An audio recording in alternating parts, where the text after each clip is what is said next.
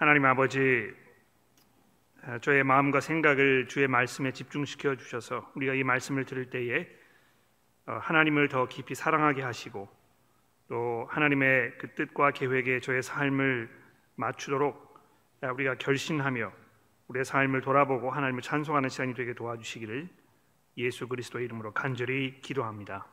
아멘. 너는 마음을 다하고 뜻을 다하고 힘을 다하여 내 하나님 여호와를 사랑하라. 이 5절의 말씀은 신명기 전체, 더 나아가서는 성경 전체가 우리에게 던져주는 가장 중요한 핵심 메시지가 아닐까 생각해 봅니다. 사도 바울이 디모데후서 3장 1절에서 하나님을 등지고 사는 세상 사람들의 삶에 대해서 설명하면서 그들이 사랑하는 이 대상에 대하여 이제 이렇게 이야기했습니다. 말세에 고통하는 때가 이르러 사람들이 자기를 사랑하며 돈을 사랑하며 자랑하며 교만하며 비방하며 부모를 거역하며 감사하지 아니하며 거룩하지 아니하며 쭉 내려가다가 4절에서 쾌락을 사랑하기를 하나님 사랑하는 것보다 더하며 이렇게 설명해 놓은 것입니다. 사람이 사랑의 대상이 무엇인가를 기준으로 이 두 그룹으로 사람들을 나누어서 하나님을 사랑하는 사람들과 하나님 이외의 다른 것들을 더 사랑하는 자들로 구분지어 놓고 있는데요. 사도 바울의 이러한 생각은 그냥 사도 바울이 지어낸 이야기가 아니고 예수께서 먼저 복음서에서 말씀하신 것을 아마 염두에 두고 이야기한 것이 분명합니다. 예수님의 말씀 기억하십니까? 마태복음 6장 24절에서 예수께서 말씀하시기를 한 사람이 두 주인을 섬기지 못할 것이니 혹 이를 미워하고 저를 사랑하거나 혹 이를 중히 여기고 저를 경히 여김이라 너희가 하나님과 재물을 겸하여 섬기지 못하느니라. 그러니까 이런 말씀들 우리가 들어보면 우리들 모두에게 신앙생활의 본질적인 상태에 대해서 돌아보고 점검하는 그런 중요한 기회가 주어지는 것을 우리가 간과하지 않을 수 없습니다. 내가 정말 하나님을 향한 깊은 사랑과 간절한 이 열망으로 매 주일 아침 주일 모임과 또 주중에 세워주기 그룹을 출석하고 있는 것인가, 혹은 타성에 젖어서 그냥 습관적으로 별다른 생각이나 감흥, 확신이나 또는 감정도 없이 그저 바쁘게 교회 일을 맡아 하고 있는 것은 아닌가. 그러니까 이런 질문들에 대해서 한번 우리가 솔직하게 돌아보고 또 스스로 점검해보는 그런 기회가 이제 우리에게 주어지는 것입니다. 그런데 동시에 여기 계신 분들 중에는요, 오늘 이 마음을 다하고 뜻을 다하고 힘을 다하여 내 하나님 여호와를 사랑하라는 이 말씀을 앞에 놓고 마음이 전보다 더욱 우울해지시는 분도 계시지 않을까 이렇게 생각을 해봅니다. 도대체 어떻게 이렇게 할 수 있는 것이지? 과연 마음을 다하고 뜻을 다하고 힘을 다해서 하나님을 사랑하는 것이 가능하긴 한 것인가?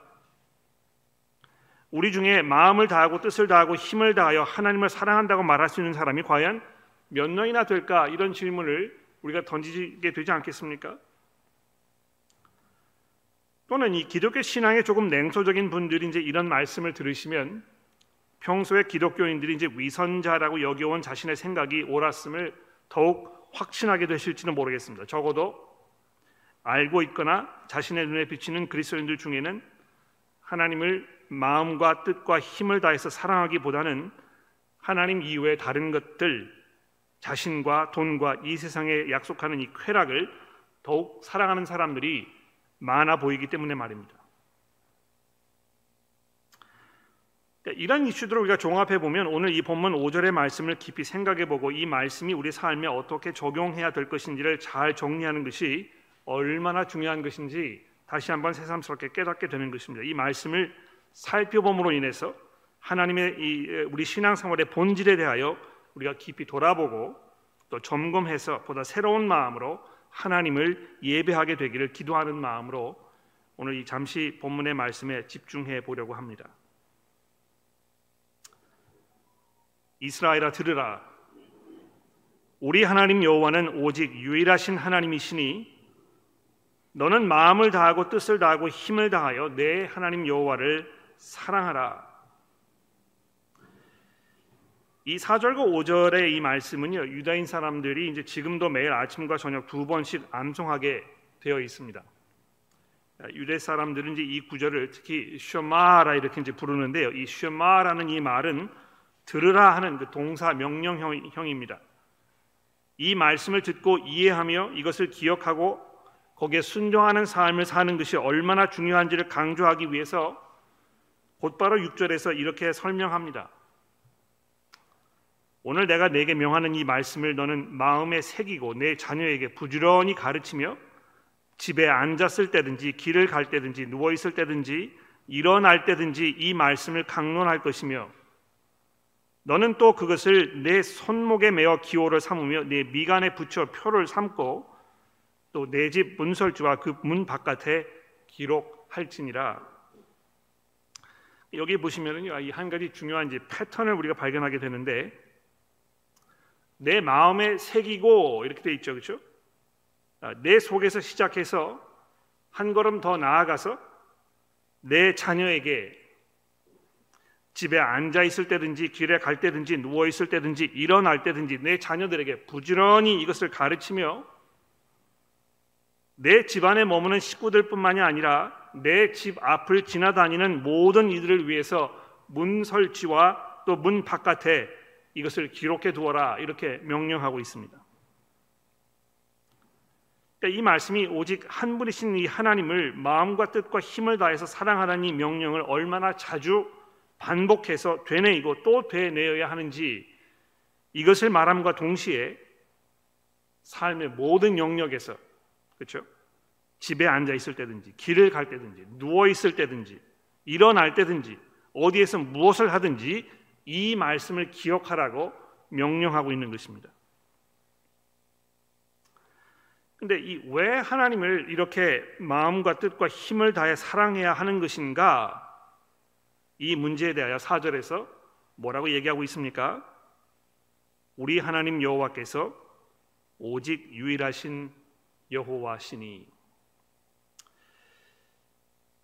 이 고백은요, 이스라엘 백성들이 지금 가나안 땅에 막 들어가려는 그 찰나에 그들이 섬겨야 할 이 하나님은 가나안 사람들이 섬기는 다른 신들이 아니고 오직 여호와라는 이름으로 자기 자신을 나타내신 바로 그 하나님, 이렇게 고백하고 있는 것입니다.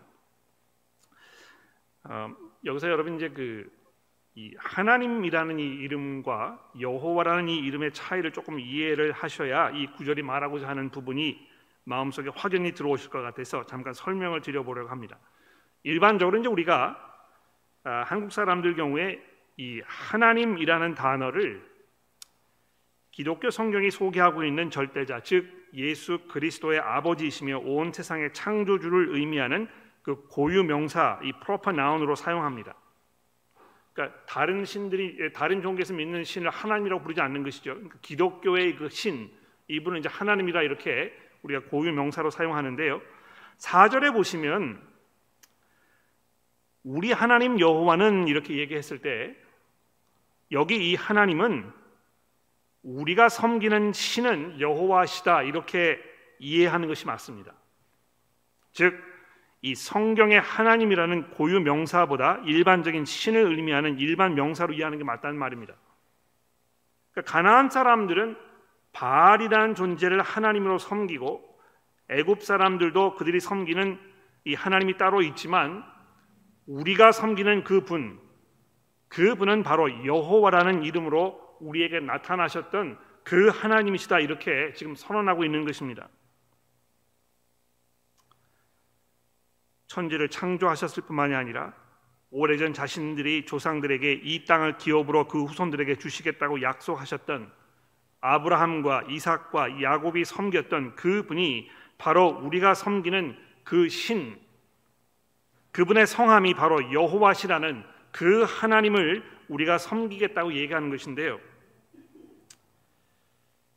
이런 고백 속에서 그분 이외에 다른 모든 신적 존재들, 사람들에 의해서 신으로 추앙받는 모든 존재들은 우리와 아무런 상관이 없는 존재들이며 그들에게 우리가 한눈을 팔거나 눈길을 주면 여호와께서 불타는 질투심으로 우리를 벌하게 하시는 것이 마땅하며 그래서 오직 그분께만 홀로 모든 영광을 돌려드리는 것이 합당하다고, 그래서 하나님을 마음과 뜻과 힘을 다해서 사랑하는 것이 당연한 일이라고 이렇게 설명하고 있는 것입니다.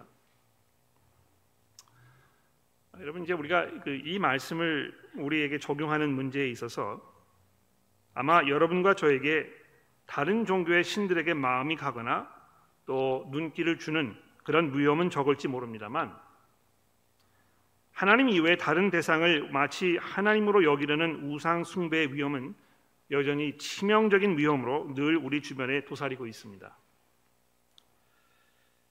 왜 그렇습니까? 우리는 하나님을 하나님으로 섬기지 않으려는 못된 습성을 가지고 있기 때문에 늘 하나님 이외의 다른 것에 우리의 마음을 주고 그것들을 사랑하려는 그런 성향을 안고 있는 것입니다. 이 디모데후서의 말씀에서 바울이 언급했듯이 자기를 더 사랑하며 돈을 사랑하며 쾌락을 사랑하기를 하나님 사랑하는 것보다 더 하는 이 죄악된 성향이 우리 모두를 포함한 이 모든 사람들의 마음속에 깊이 자리하고 있기 때문에 여러분과 저 성도들도 여기에서 자유로울 수가 없는 것입니다. 근데 여러분, 우리가 이제 이러한 유혹에 너무 익숙해져 있는 삶을 살고 있기 때문에 하나님보다 다른 것들을 더 사랑하는 지경에 이르렀을 때에도 그 일의 심각성을 대수롭지 않게 여기고 지나쳐버리는 경우가 얼마나 허다한지 모릅니다. 근데 여기 모세가 이스라엘 사람들 향해서 하나님을 향한 사랑이 어떠해야 하는지를 설명하는 이 표현을 주목해 보십시오. 내 마음을 다하고 내 뜻을 다하고 내 힘을 다하여. 이 마음과 뜻과 힘이 서로 어떻게 구분되는지 설명하기 좀 어려워도요, 이렇게 구체적인 설명이 전달하고자 하는 그 의미는 어렴풋이 이 짐작이 됩니다. 모든 것을 다하여, 그렇죠? 주저함이 없이 망설임 없이 전적인 헌신을 지금 의미하고 있는 것입니다. 한 주석가는 이 사람의 이것을 이렇게 이제 설명해 놓았습니다. 이 마음이라는 것을 사람의 속 사람으로 설명을 하고, 뜻이라는 단어를 그 사람의 겉을 통틀어 표현하는 그런 표현으로 사용하고, 그리고 힘이라는 이 말을 그 사람이 소유하고 있는 모든, 즉 가정이라든지 재산이라든지 같은 이 모든 외부적인 요소들을 의미하는 것이라고 설명하였는데요, 이렇게 얘기하면 이 마음과 뜻과 힘을 다하여 하는 이 표현이 보다 구체적으로 내 모든 것을 뿐만이 아니라 내가 가지고 있는 모든 것들, 내 삶의 모든 영역에 있는 것들 다 통틀어서 내가 하나님을 섬겨야 할 것이라고 이야기하는 그 사실을 말하고 있다는 것입니다. 그런데 이제 이 하나님을 사랑하는 면에서 요즘 들어서 특히 이제 은사주의 그 신학의 영향에 의해서 하나님을 사랑하는 것은 기본적으로 하나님께 감정적인 어떤 그 헌신을 다하여 하나님을 찬송하고 또 나의 어떤 그 주체할 수 없는 감정을 다 표현해내는 것이라고 이렇게 이제 흔히 많이 이해가 되고 있는 것 같습니다. 그러니까 찬송을 부를 때 그냥 찬송 부르는 것이 아니고 정말 열정적으로, 또 경우에 따라서는 복받치는 감정이 그대로 표현되어야 하는 이런 것으로 나타났을 때 비로소 이 사람이 진정으로 이제 하나님 사랑하게 되는 자리까지 간 것으로 이렇게 이해되고 있다는 것입니다. 근데 문제는 성경 말씀이, 특히 신약 성경이 이 하나님을 사랑하는 문제에 대해서 이야기할 때 어떤 그 감정의 표현에 대해서 그렇게 많이 이야기하고 있지 않다는 것입니다. 오늘 본문에도 이제 우리가 살펴보면 하나님을 사랑하는 것에 대해서 이야기하면서 그 전후로 뭘 강조하고 있습니까? 하나님의 명령을 듣고 그것을 가르치고 그것을 배워서 순종하고 또 이것을 내 자손들에게 가르치고 강조하여 그들이 다른 길로 가지 않도록 잘 보스리는, 이것이 하나님을 사랑하는 그 사랑의 기본적인 표현이라고 말씀하고 있다는 것입니다. 즉 참된 사랑은 순종이라는 것입니다. 요한복음 오늘 아침에 그 봉독된 말씀에도 보시면 예수께서 그렇게 말씀하셨지 않습니까? 굉장히 중요한 말씀으로 생각되는데요. 너가 나를 사랑한다면 내 계명을 지킬 것이다. 나를 사랑한다고 하면서 너의 삶 속에서 내가 이야기하는 가치관과 삶의 방법과 내가 이야기하는 이 서로 관계의 모습에서 순종하는 모습이 없다면 내가 어떻게 나를 사랑하겠냐고 고백할 수 있겠느냐고 예수께서 말씀하고 계신다는 것입니다. 이것은 제가 여러분의 그 귀가 닳도록 말씀드리는 것입니다만 하나님을 향한 참된 믿음과 하나님을 향한 참된 사랑과 이 믿음과 사랑이 집약되어 있는 이 참된 예배는 무엇입니까? 매일매일의 삶 속에서 하나님의 말씀에 순종하는 것입니다. 그 말씀을 잘 듣고 거기에 나의 삶의 방향과 내 목표와 내 삶의 방식과 내 라이프 스타일과 내 습관과 내 성향과 성격과 내 가정의 어떤 그 가정관계와 이 모든 것들을 거기에 다 짜 맞추는 것입니다. 그렇게 하였을 때 우리의 삶 속에서는 변화가 일어나지 없다는 것이죠. 변화가 일어나지 않는 삶은요 하나님의 말씀에 순종하는 삶이라고 이야기하기 어렵습니다. 여러분이 이미 완전의 상태에 이르러서 100% 모든 면에서 하나님의 말씀에 한치의 오차도 없이 매일매일 순종하는 삶을 살고 계시지 않는 한 하나님의 말씀을 듣고 그 말씀에 순종한다는 것은 끊임없는 삶에 변화가 일어나야 하는 것을 말하고 있다는 것입니다. 왜 그렇습니까? 내가 가지고 있는 생각과 내가 지금까지 살아온 방식과 내가 추구하려는 삶의 모든 소망들이 하나님의 말씀에 의하여 변화되고 개선되어야 하기 때문에 그렇다는 것입니다.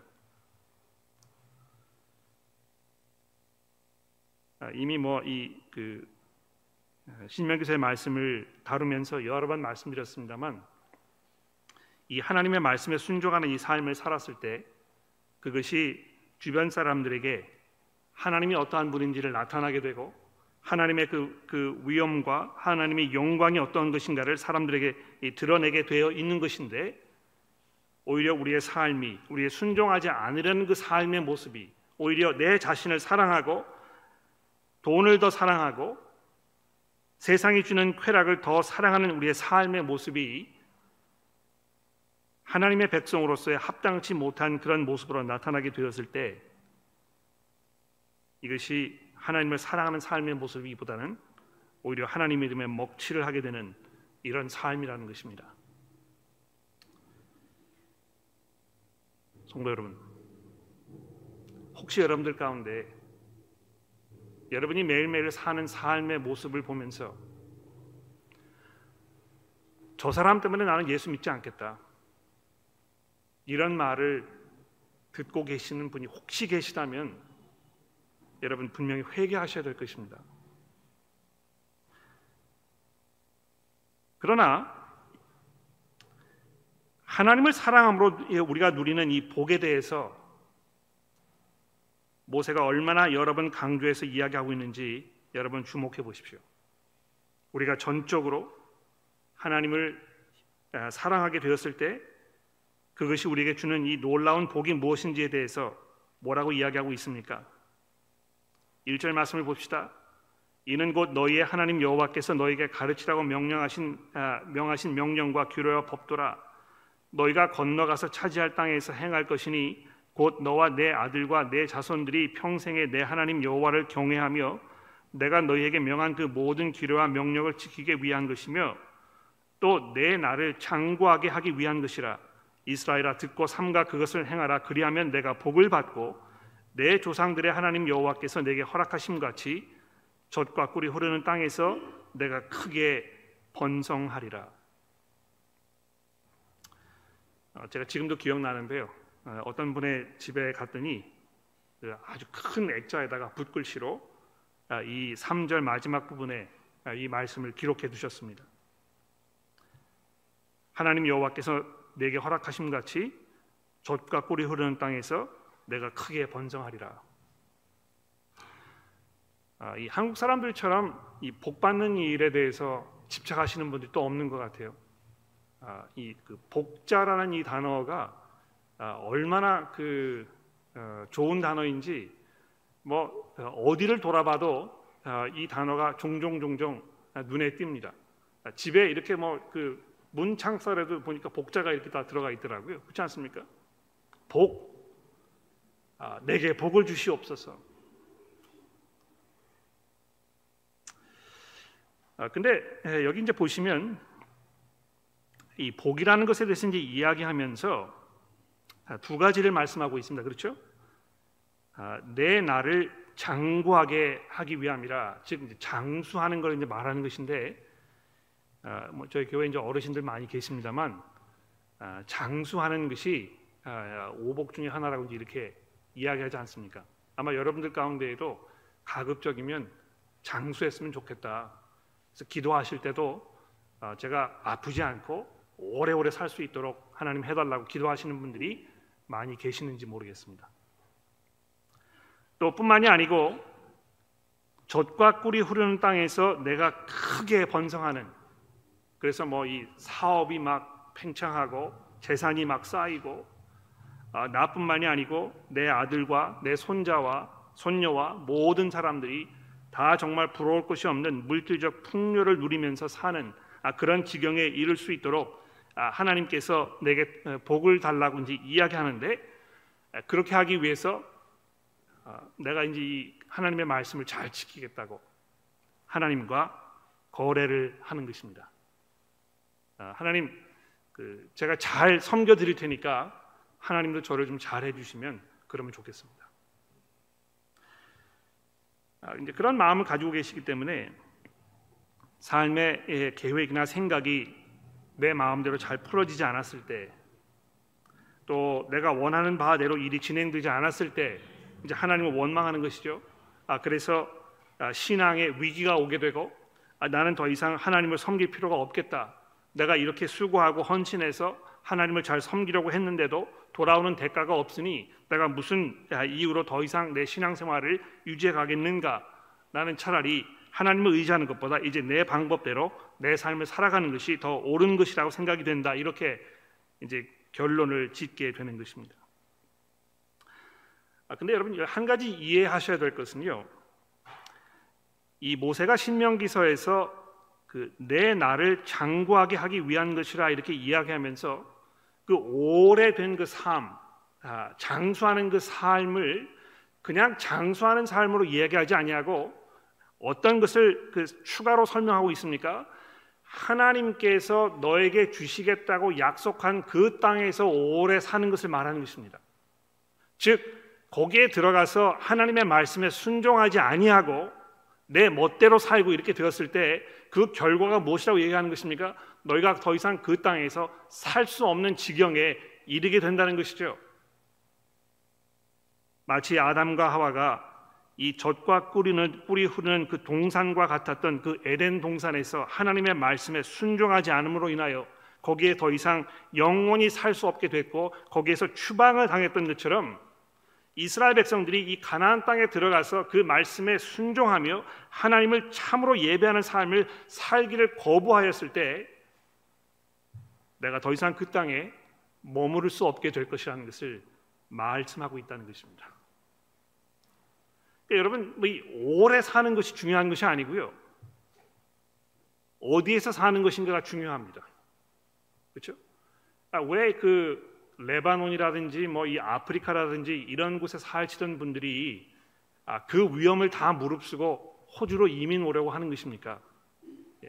그런 지역에서 오래 사는 것이 중요한 것이 아니고요, 이 호주와 같은 이 평화로운 곳에 와서 여기에서 사는 것이 삶의 질을 높이는 아주 중요한 결정적인 요소가 되기 때문에 그런 것입니다. 우리가 매일매일의 삶을 살아가면서 우리의 방법대로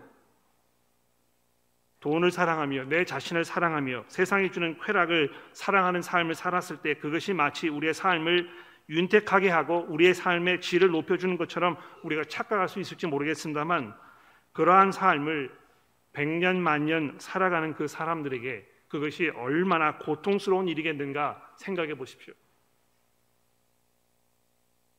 마치 돈이 풍성하면 내가 행복할 것인 것처럼 생각되지만 결코 그렇지 않다는 것입니다. 내가 그저 육신적인 건강이 있으면 삶이 행복할 것인 것처럼 생각되지만 그렇지 않다는 것입니다. 삶을 풀로 사신 분들, 인생 경험이 많으신 분들, 저희 가운데 앉아 계시는 여러 어르신들의 삶의 모습을 이렇게 들여다보고 그분이 하시는 말씀 들어보면 그저 잘 먹고 잘 사는 것, 오래 사는 것이 삶의 기본적인 목표가 아니라는 것을 내가 이제 와서 깨닫게 되었다고 이렇게 말씀하시는 것을 들어보게 되지 않습니까?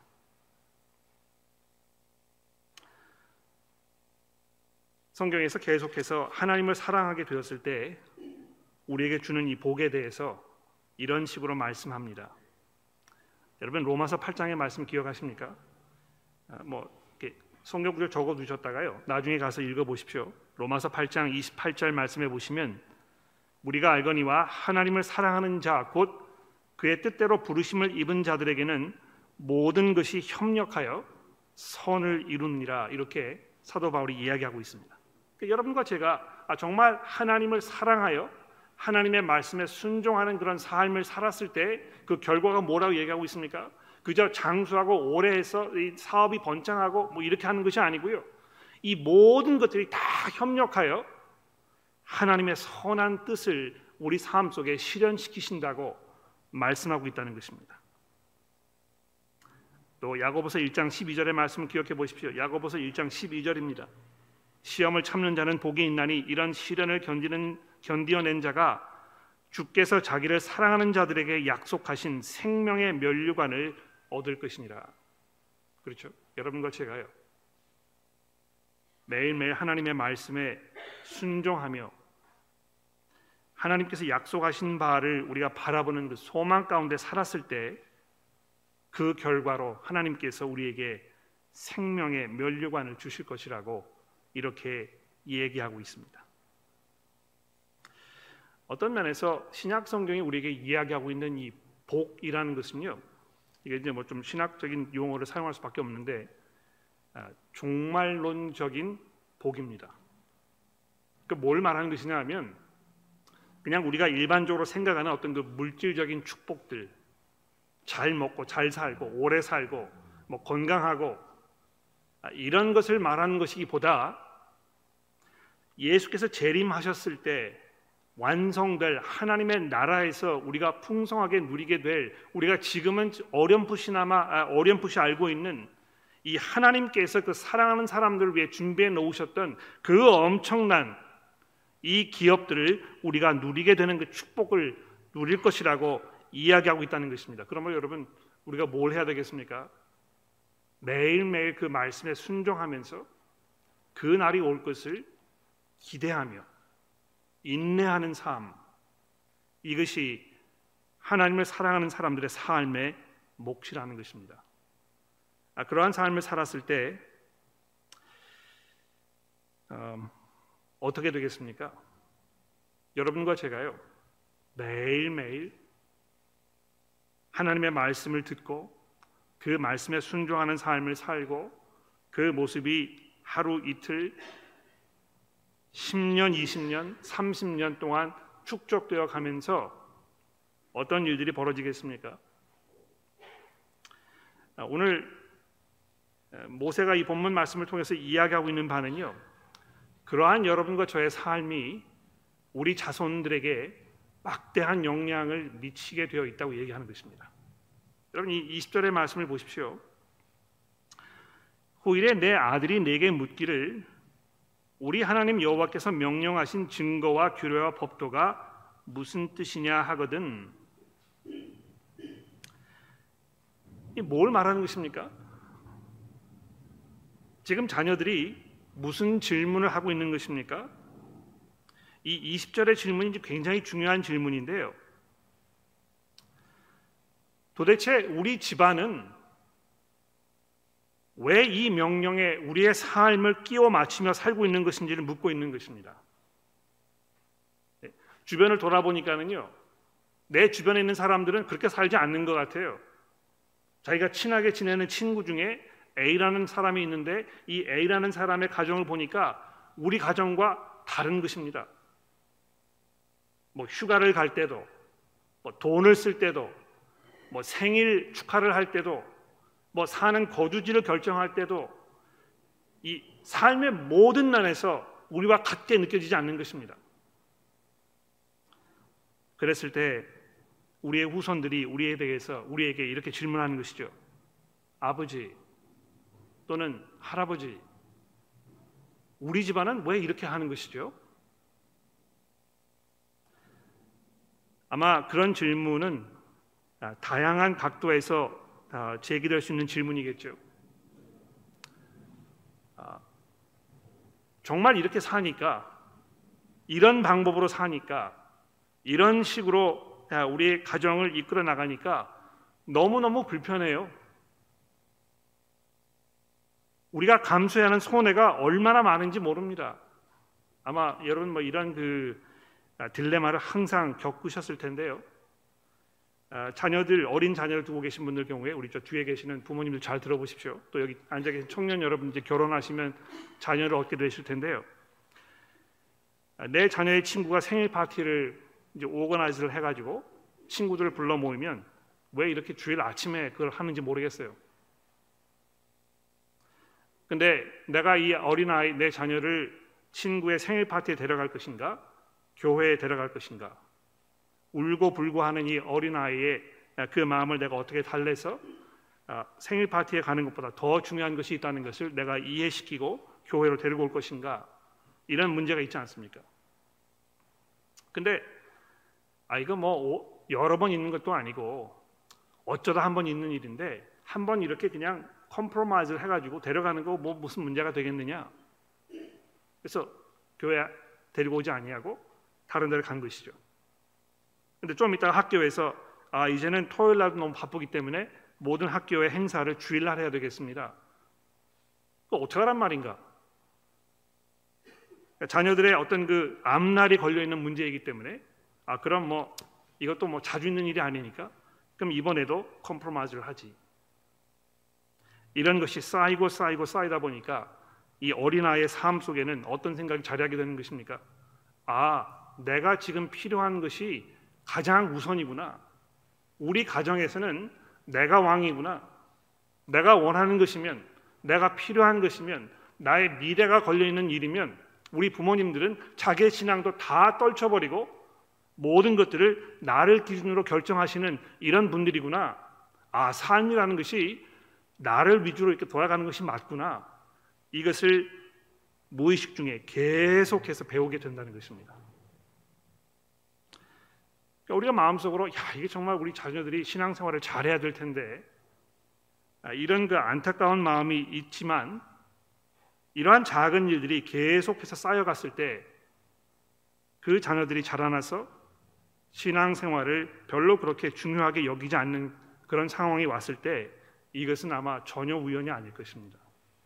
오랫동안 쌓여왔던 여러분들의 그 작은 선택들이 쌓이고 쌓이고 쌓이면서 결국에는 여러분들이 그토록 중요하게 여긴다고 생각했던 이 자녀의 신앙이 다 물거품이 되어버리는 이런 결과를 우리가 초래하는 이런 모습 얼마나 많이 보았는지 모릅니다. 그러니까 이 모세가 오늘 본문 말씀에서 이스라엘 백성들이 가나안 땅에 들어가서 물질적인 축복을 누렸을 때 경험하게 될 이 그 위험에 대해서 그렇게 분명하게 얘기하고 있지 않습니까? 10절에 보십시오. 내 하나님 여호와께서 내 조상 아브라함과 이삭과 야곱에게 향하여 맹세하신 땅으로 내가 들어가서 내가 건축하지 아니한 크고 아름다운 성읍을 얻게 하시며 내가 채우지 아니한 아름다운 물건이 가득한 집을 얻게 하시며 내가 파지 아니한 우물을 차지하게 하시며 내가 심지 아니한 포도원과 감람나무를 차지하게 하사 내게 배불리 먹게 하실 때에 너는 조심하여 너를 애굽 땅 종 되었던 집에서 인도하여 내신 여호와를 잊지 말고. 아마 하나님을 사랑하는 그 일에 있어서 가장 치명적인 그 위협은 배부름이 아닐까 생각합니다. 또 배부르고 싶은 그 욕망이 아닐까 생각합니다. 이 배고픔이라는 것이 뭐 그저 단순히 어떤 그 음식이 부족해서 느끼는 그 허기짐만을 이야기하는 것이 아닐 것입니다. 그렇죠? 내가 원하는 것들을 다 소유해야 하는, 내가 이 소비를 하면 할수록 마치 이것이 나에게 영원한 기쁨을 가져다 줄 수 있는 것처럼 우리의 뇌를 쇠뇌하고 있는 이 세상의 그 사고 방식, 이런 것들이 다 번복이 되어가지고요, 여러분과 저의 이 신앙생활을 질식시키고 있는 것입니다. 이게 뭐 그 초등학교, 특히 중고등학교 자녀들을 두신 부모님들의 경우에 이런 문제가 굉장히 심각한 문제라고 생각이 되는데요. 지금 당장 눈에 나의 어떤 그 자녀들의 그 성공, 물질적인 성공, 이것이 너무너무 중요한 일이기 때문에 그것을 위해서라면 모든 것도 희생하려는 준비가 되어 있는 삶의 기본적인 그 방법이 여러분의 가정을 다스리고 있다면 그 결과가 어떻게 되겠습니까? 그러니까 여러분, 이런 면에서는요, 아직 결혼하지 않으신 분들 계시면 잘 들어보십시오. 남편과 아내가 이 부분에서 한 마음으로, 한 신앙 안에서 모든 것이 연합하여 한 방향으로 가는 것이 너무너무 중요한 것입니다. 아내는 신앙생활을 잘해서 자녀를 정말 말씀으로 잘 키우고 싶은데요, 아빠가 그런 생각을 가지고 있지 않으면 자녀가 신앙생활을 잘하기 어려울 것입니다. 마치 그 자녀는 머리가 두 개가 달려있는 기형아처럼 계속해서 혼란스러운 상황 속에 살아갈 수밖에 없게 되어 있습니다. 오늘 본문 말씀에서 내 아들과 손자들에게, 또 그 손자의 아들에게 이 말씀을 가르치라고 이야기했을 때, 이 가정에서 부모들이 맡아야 하는 이 책임, 특히 그 가정을 책임지고 있는 이 아버지의 역할들이 얼마나 중요한 것인지를 성경이 이미 여러분과 저에게 증거하고 있다는 것입니다. 마지막으로 아까 처음 말씀드렸던 문제를 조금 다뤄보겠습니다. 이거 어떻게 우리가 정말 성경이 오늘 이야기하는 것처럼 뜻과 마음과 뜻과 힘을 다해서 하나님을 사랑할 수 있겠는가? 이런 문제가 마음속에 많이 걸리시고, 또 여러분의 여러의 삶을 돌아보셨을 때 내가 그렇게 하지 못하고 있는데 어떻게 할 것인가, 이런 죄책감 속에 빠져 계신다면 요한복음 21장에 일어났던 그 사건을 여러분 한번 생각해 보십시오.